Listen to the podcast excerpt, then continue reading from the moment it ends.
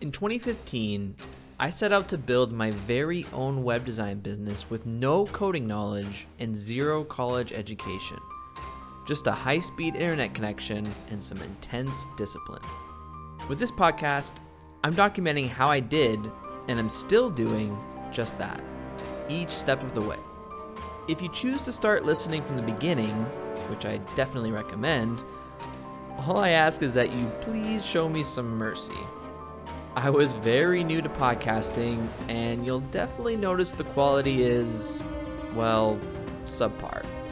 But it does improve over time, I promise. And don't forget to send me a voice message using the link in the description of each episode. You may even be featured on the podcast. Subscribe today, and let's get to work.